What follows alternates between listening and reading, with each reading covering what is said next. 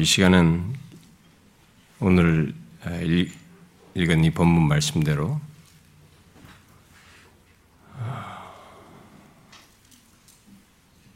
성찬을 통해서 주의 죽으심을 그가 다시 오실 때까지 전함으로써 우리의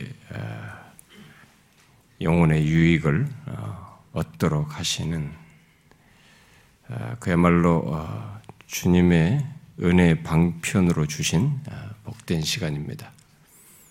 음, 아, 오늘은 우리가 마땅히 이 성찬을 통해서 주께서 은혜를 주시고자 이렇게 제정하셔서 주셨기 때문에 이 시간은 신자라면 마땅히 은혜의 시간이 되어야 됩니다.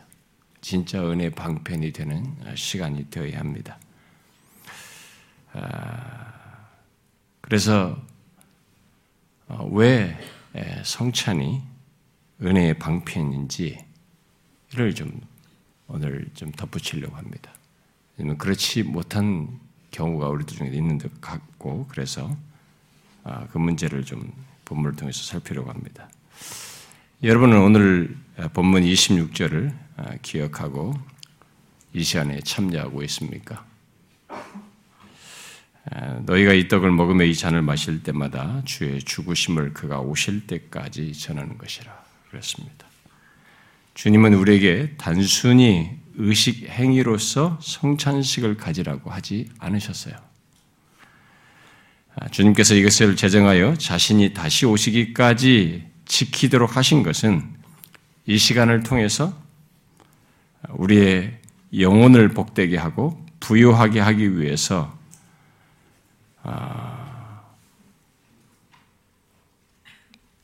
한마디로 말해서 성령의 역사 속에서 은혜를 덧입도록 하기 위해서 주신 것입니다. 그러므로 만일 그것이 없다면 아, 이 성찬식은 굉장히 고역스러운 시간이 될 수 있습니다. 아, 한낱 의식적인 종교의 행위밖에 되지 않게 되는 거죠. 가톨릭처럼 구원과 연결시켜서 지켜야 할 뭐 의식이거나 먹는 떡과 마시는 잔이 이렇게 그리스도의 피로서 바뀐다고 하면서 그리스도의 살과 피로 바뀐다고 함으로써 의식의 구속력을 갖게 하는 것이라면 뭐 그런 것 때문에라도 참여할 수 있겠습니다. 근데 우리가 아, 아는 바로는 그게 아니란 말이에요. 그런 것이 아닌 것을 아는 조건에서 아무것도 없이 그냥 참여하여서 떡과 잔을 예, 받는다고 한다면 이 시간만큼 힘든 시간이 없겠죠. 그러나 이 시간은 결코 어, 그렇게 무미하고 어, 형식적으로 참여할 정도로 우리에게 가볍게 지키라고 하신 시간이 아닙니다. 아, 아시다시피 우리가 이 떡과 잔을 통해서 기독교의 핵심을 이 시간에 상기하게 됩니다. 그것도 아, 너무 극적인 얘기를 다루게 되어 있습니다. 아, 그래서 성령께서 역사하여서 아, 은혜 받도록 하기 위해서 가장 성경의 핵심적인 것을 가지고 그것을 상기하는 가운데 우리에게 주신 시간이에요.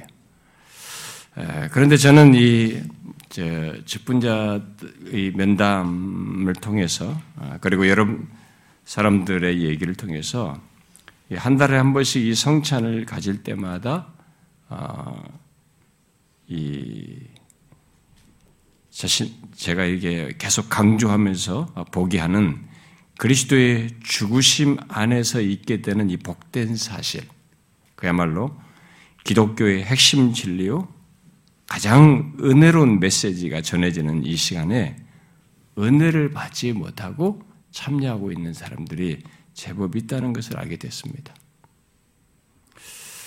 아, 솔직한 나눔이 있기 때문에 아, 저는 그 얘기를 들으면서도 한편으로 약간 놀랐습니다.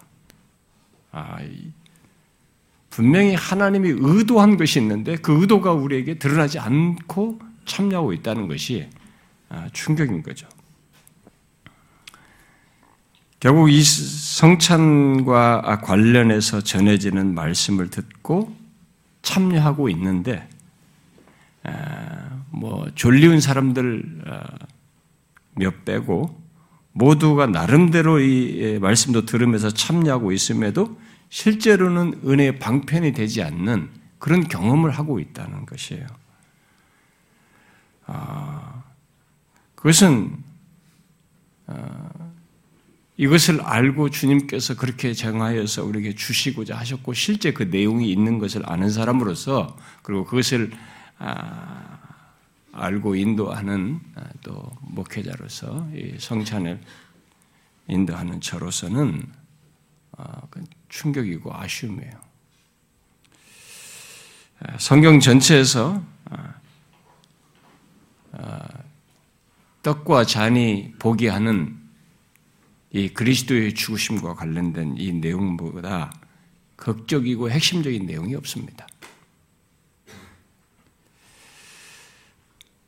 이 내용만큼 우리의 마음을 이렇게 집중케 하고 감동케 할 내용도 없어요. 정말 은혜의 말씀이고 성령께서 가장 우리를 감화감동하실 때 사용하시는 핵심적인 진리입니다. 그런데 그것 없이 밋밋하고 심지어 형식적으로 수동적으로 참여한다는 것은 그냥 넘어갈 일이 아니죠.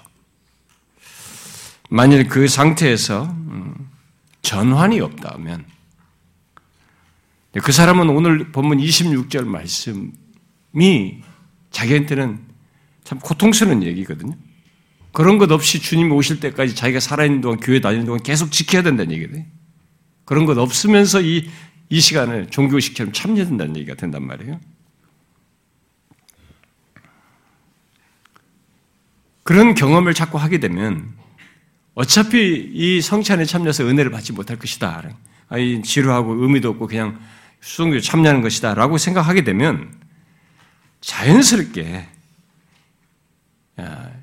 이게 피하고 싶겠죠. 기대도 없게 되고 부차적인 것으로 여겨지게 되겠죠. 그러나 그런 사람들의 가장 큰 문제는 사실 제일 그 사람에게 큰 고통스러운 문제가 되는 것은 성경의 핵심적인 말씀이잖아요. 복음의 메시지 중에도 핵심적인 내용이잖아요. 근데 그런 것이 전해지고 그 안에서 영혼의 위로와 힘을 얻을 수 있는 이 최고의 말씀이 전해지는 내용이 담긴 그 말씀들이 그에게는 은혜가 되지 않고 유익이 되는 것을 경험한다는 거예요. 그 유익이 되는 것을 경험해야 되는데 그 시간에 유익이 되지 않는 것을 경험하면서 이렇게 지난다는 것입니다. 거기에 이게 길들여진다는 것이죠. 그것만큼 신자에게 불행스러운 게 없어요. 성경의 핵심을 얘기하는데 그게 자기에게 은혜가 되지 않는 것을 경험하면서 시간을 보낸다는 거죠. 그러면서 형성되는 게 뭐겠습니까? 은혜 받지 않는 것에 대한 면역력이 생기는 거예요. 일종의. 무서운 거죠. 신자라면. 넌크리스 같으면 별 문제가 되지 않지만 신자에게서는 큰 문제가 되는 거죠. 기독교의 핵심 진리가 바로 그리스도께서 죽으심으로 있게 된 놀라운 사실이 내게 은혜가 되지 않고 위로와 힘이 되지 않는다면 무엇으로 힘을 얻겠습니까? 얄팍한 얘기로 위로해주고 만담을 얘기하면서 인생사를 갖다 하면서 하나님이 도와주실 거야 라는 이 막연한 얘기로 힘을 얻겠습니까? 아, 이 핵심적인 내용을 통해서 은혜가 되지 않는 조건은 그 상태는 가장 안 좋은 상태입니다. 그건 가볍게 생각할 문제가 아닙니다. 여러분, 왜 성찬이 은혜의 방편입니까? 우리들이 구원 얻은 구원 얻는 그 은혜의 내적인 방편으로 어떤 사람이 구원을 얻으려면 그 사람이 가장 기본적인 것이 회개하고 예수를 믿는 것입니다. 우리가 이것을 내적인 방편이라고 말합니다. 그러나 하나님은 그런 내적인 일을 외적인 방편을 통해서 하십니다. 외적인 방편이 뭡니까? 말씀을 통해서요. 말씀을 통해서 회개하고 믿음은 들으면서 나잖아요. 믿음을 갖게 하셔서 그 일을 일으키게 하시는 거죠. 그래서 우리들이 은혜의 방편이라는 이 말을 할 때는 주로 이제 외적인 방편을 가지고 얘기를 하게 되는데 주로 이제 말씀을 가지고 얘기하는 겁니다. 말씀이 은혜의 방편으로. 그래서 말씀을 되게 중요시면서 말씀이 읽고 또 말씀에 참여하고 자기가 성경 읽는다든가 예배에 참여하는 이것을 굉장히 중요하게 생각을 하죠. 거기가 더불어서 뭐 기도까지도 은혜 방편으로 얘기해가지고 말씀과 기도를 중요시 여깁니다. 여러분들은 말씀과 기도를 통해서 하나님의 은혜를 얻게 되는 것을 처음 예수 믿을 때부터 경험하기 시작했을 것이고, 그리고 계속 신앙생활을 하면서 그걸 경험해 왔을 것입니다. 예수 믿는 신자라면. 그런데 사람들은 성찬이 은혜의 방편이라는 것에 대해서 이 말씀과 동일한 수준이에요.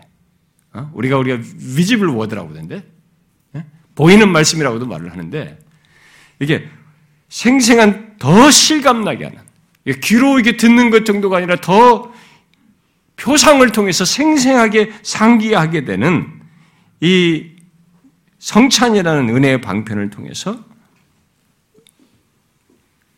말씀 못지않게 중요한 것인데 사람들은 상대적으로 이것을 소리 여기는 이것을 통해서 은혜를 받지 못하는 이런 일이 있게 된다는 거죠.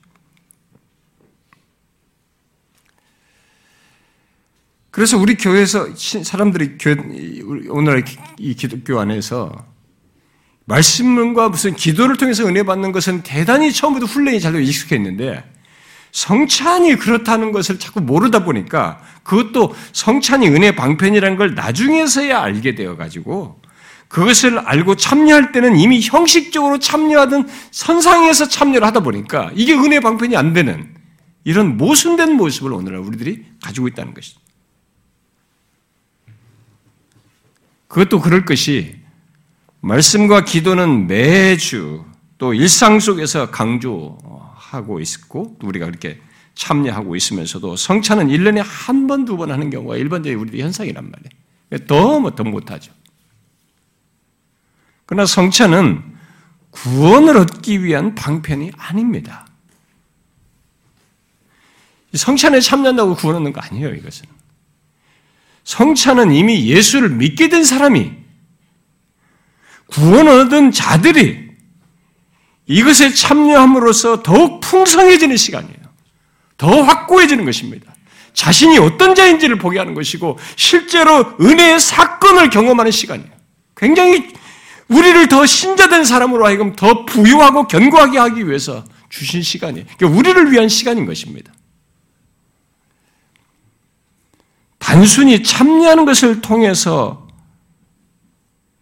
된다는 얘기는 아니에요. 단순 참여를 얘기하는 건 아닙니다. 진실로 은혜의 시간이 되도록 해야 되는 거죠.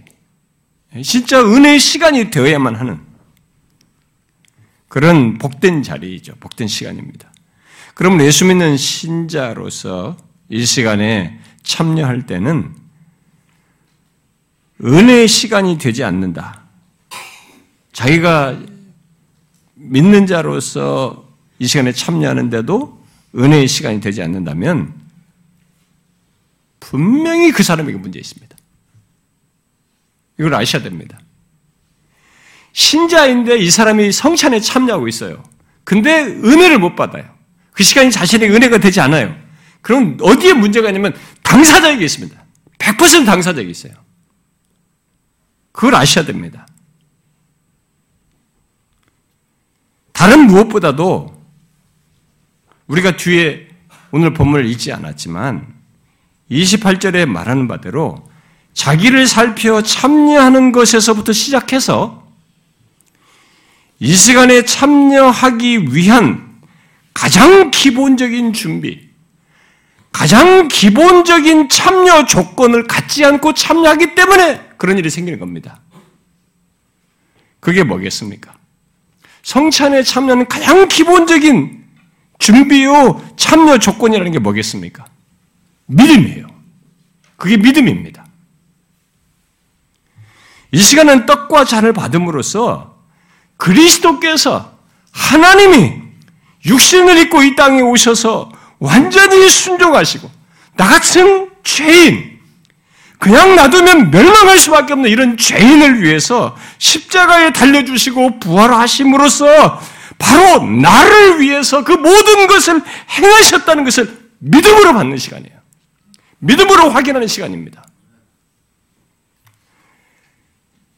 그래서 내 죄가 용서되고 영생을 얻었다는 것을 믿음으로 확인하는 것입니다. 떡과 잔을 받는 가운데서. 그리고 하나님께서 그리스도 안에서 나를 얼마나 사랑하셨는지, 나 같은 죄인, 진짜 영적인 시각에서 나중에 예수 믿고라고 알고 보니까 내 자신의 내재적인 모습과 이 솟아나는 생각과 내 안에서 나오는 죄의 성격들을, 죄의 본질들을 다 알고 나니까 진짜 쓰레기라고, 어떤 면에서요. 예수 믿기 전에는 쓰레기란 말을 쓸 수가 없었어요. 나를 높이기 바빴지. 감히 나를 건드린 걸 못 봤지. 근데 알고 보니까 내 속에 솟아나는 거 보면 진짜 쓰레기통이라고. 이런, 이런 나를 하나님이 얼마나 사랑하셨는지, 그리스도께서 나를 위해서 이루신 것이 얼마나 많은지, 그 내용들을 이 시간에 우리는 믿음으로 보는 것입니다. 믿음으로 확인하는 것이죠. 그래서 앞선 선배들은 이 시간에 받는 떡과 잔을 영생의 떡이요, 영생의 음료라고 한 것입니다. 이유가 있어요. 그런 무의미한 것이 아니었던 것입니다. 아무리 교회를 오래 다니고 저 같은 목사라 해도 떡과 잔을 받을 때 바로 그리스도께서 나를 위해 자기 몸을 내어 주시고 십자가에서 자기 몸을 찢으시고 찔리시고 바로 나의 죄를 사하시기 위해서 피 흘리셨다는 것을 믿음으로 받지 않으면 이 시간은 은혜의 시간이 되지 않습니다. 될 수가 없어요.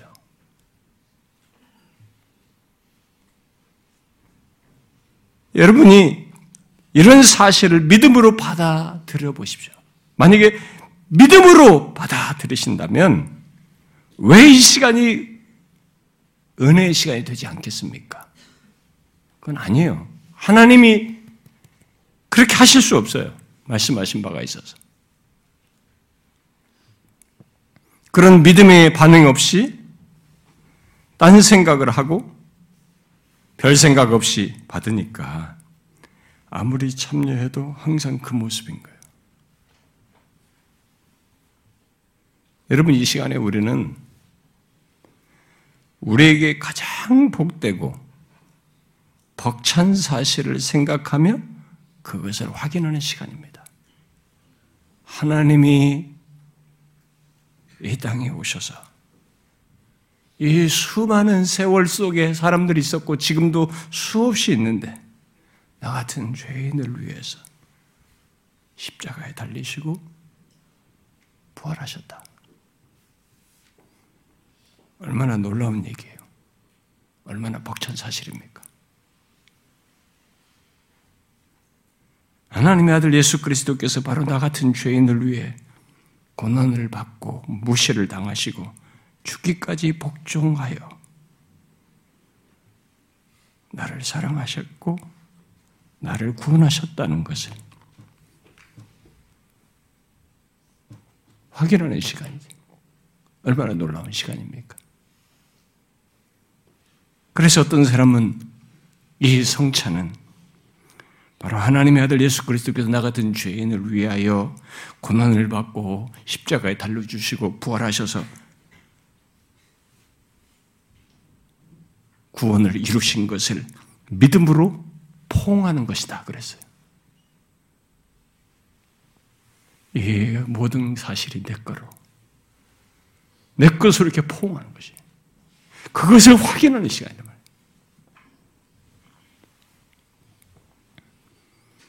그렇게 하여 내 죄를 지시고 죽으셨다가 살아나신 것이 다 나를 구원하기 위함이고 영생 주시기 위함이신 것을 믿음으로 포옹하는 거죠. 그런 가운데 우리는 이 시간에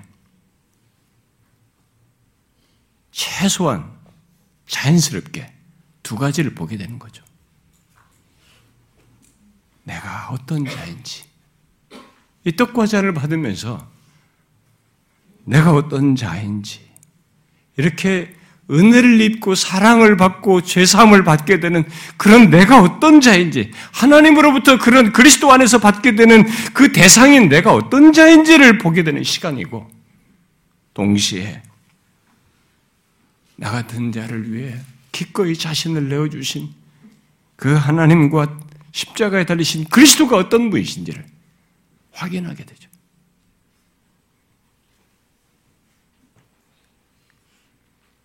이 둘이 자연스럽게 상기하게 되는 것입니다. 거기서 은혜의 사건이 되는 거예요.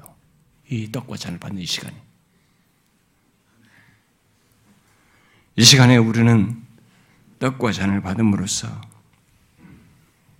나 같은 죄인이 영원히 하나님의 아들 예수 그리스도와 묶인 것을 확인하게 됩니다. 내가 그런 자가 되었구나. 내가 얼마나 큰 사랑을 받은 자인가. 내가 얼마나 복된 자인가. 내가 얼마나 영광스러운 자가 되었는가. 심지어 과거가 어떻든 간에 내 미래가 이제 얼마나 확실한가. 이런 것을 이 시간에 확인하게 되는 거죠.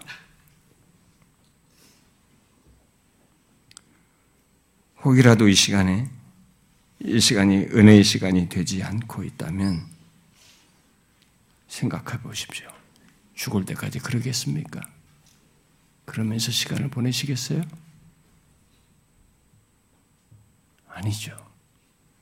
믿음으로 참여하는 가운데 진짜 은혜의 시간이 되어야 될 것입니다. 믿음으로 자신을 살펴 참여할 뿐만 아니라 떡과 잔을 받을 때에도 믿음으로 받으셔야 합니다. 그때 우리는 아무리 반복해도 지루할 수 없는 한 가지 사실을 확인하는 것입니다. 하나님이 나 같은 죄인을 위하여 이렇게 몸을 찢으시고 상하시고 피 흘리심으로 구원해 주셨다. 그분 때문에 나는 전혀 다른 사람이 되었다. 다른 존재, 다른 운명을 갖게 됐다. 다른 미래를 갖게 됐다. 그것을 확인하는 거죠. 여러분들이 실제로 그렇게 하게 되면 이 시간은 반드시 은혜의 시간이 됩니다. 주께서 다시 오실 때까지 은혜의 방편으로 주신 이 시간이 진짜로 여러분들의 복되게 하는 시간, 은혜를 더하는 시간이 되기 위해서 믿음으로 참여하셔야 됩니다. 처음 출발할 때부터 준비해서부터 믿음으로 참여하셔야 됩니다. 오늘 이 시간에 여러분들이 떡과 잔을 받을 때에도 믿음으로 받으십시오. 떡과 잔이 보게 하는 예수 그리스도의 몸과 흘린 피가 바로 나를 위한 것이고 그 때문에 내가 영생을 얻고 하나님을 아빠 아버지라 부를 수 있게 되었다. 내가 하나님을 향하여 이렇게 뭐라고 말하며 기도를 할 수 있는 상대자가 되었다라는 것을 떡과 잔을 받으면서 확인하십시오. 얼마나 놀라운 얘기입니까? 너무 자신을 미화시키지 마십시오. 솔직하십시오. 여러분도 정상적이라면 여러분 자신이 알거 아닙니까? 그리스도의 십자가의 은혜가 아니었으면 나에게서 무슨 선한 것을 얘기할 수 있습니까? 무슨 구원의 근거며 가능성을 얘기할 수 있겠어요? 죄는 여전히 남아있는 것입니다. 심판과 멸망밖에 생각할 수 없는 우리예요. 그런 우리에게 하나님이 오셔서 모든 걸 해결해 주셨습니다. 이 시간에 떡과차는 그 사실을 실제로 확인하라고 주신 시간이에요. 우리에게만 있는 얘기입니다. 예수 믿는 우리에게만. 얼마나 복된 일입니까, 여러분? 근데 이걸 왜 형식입니까? 이걸 왜 그냥 받는 얘기입니까? 도대체 우리의 전인격은 어디가 있는 것입니까? 생각은 어디가 있으며 내 마음은 어디가 있는 것입니까? 그리스도가 그렇게 무관한 존재입니까? 가벼운 죽음을 했습니까? 아니지 않습니까? 이 시간이 은혜의 시간이 마땅히 되어야 맞잖아요. 오늘 여러분 그리고 앞으로 성천에 참여할 때 처음부터 생각하십시오. 하나님이 오셔서 나를 위해 죽으신 그 사실을 믿음으로 그 놀라운 사실을 다시 생생하게 확인하는 그런 시간이라고 생각하시고 믿음으로 참여하십시오. 실제로 그러는 가운데 은혜의 사건이 되고 은혜의 시간이 되리라고 믿습니다. 이 시간부터 그런 시간이 되길 바랍니다. 기도합시다.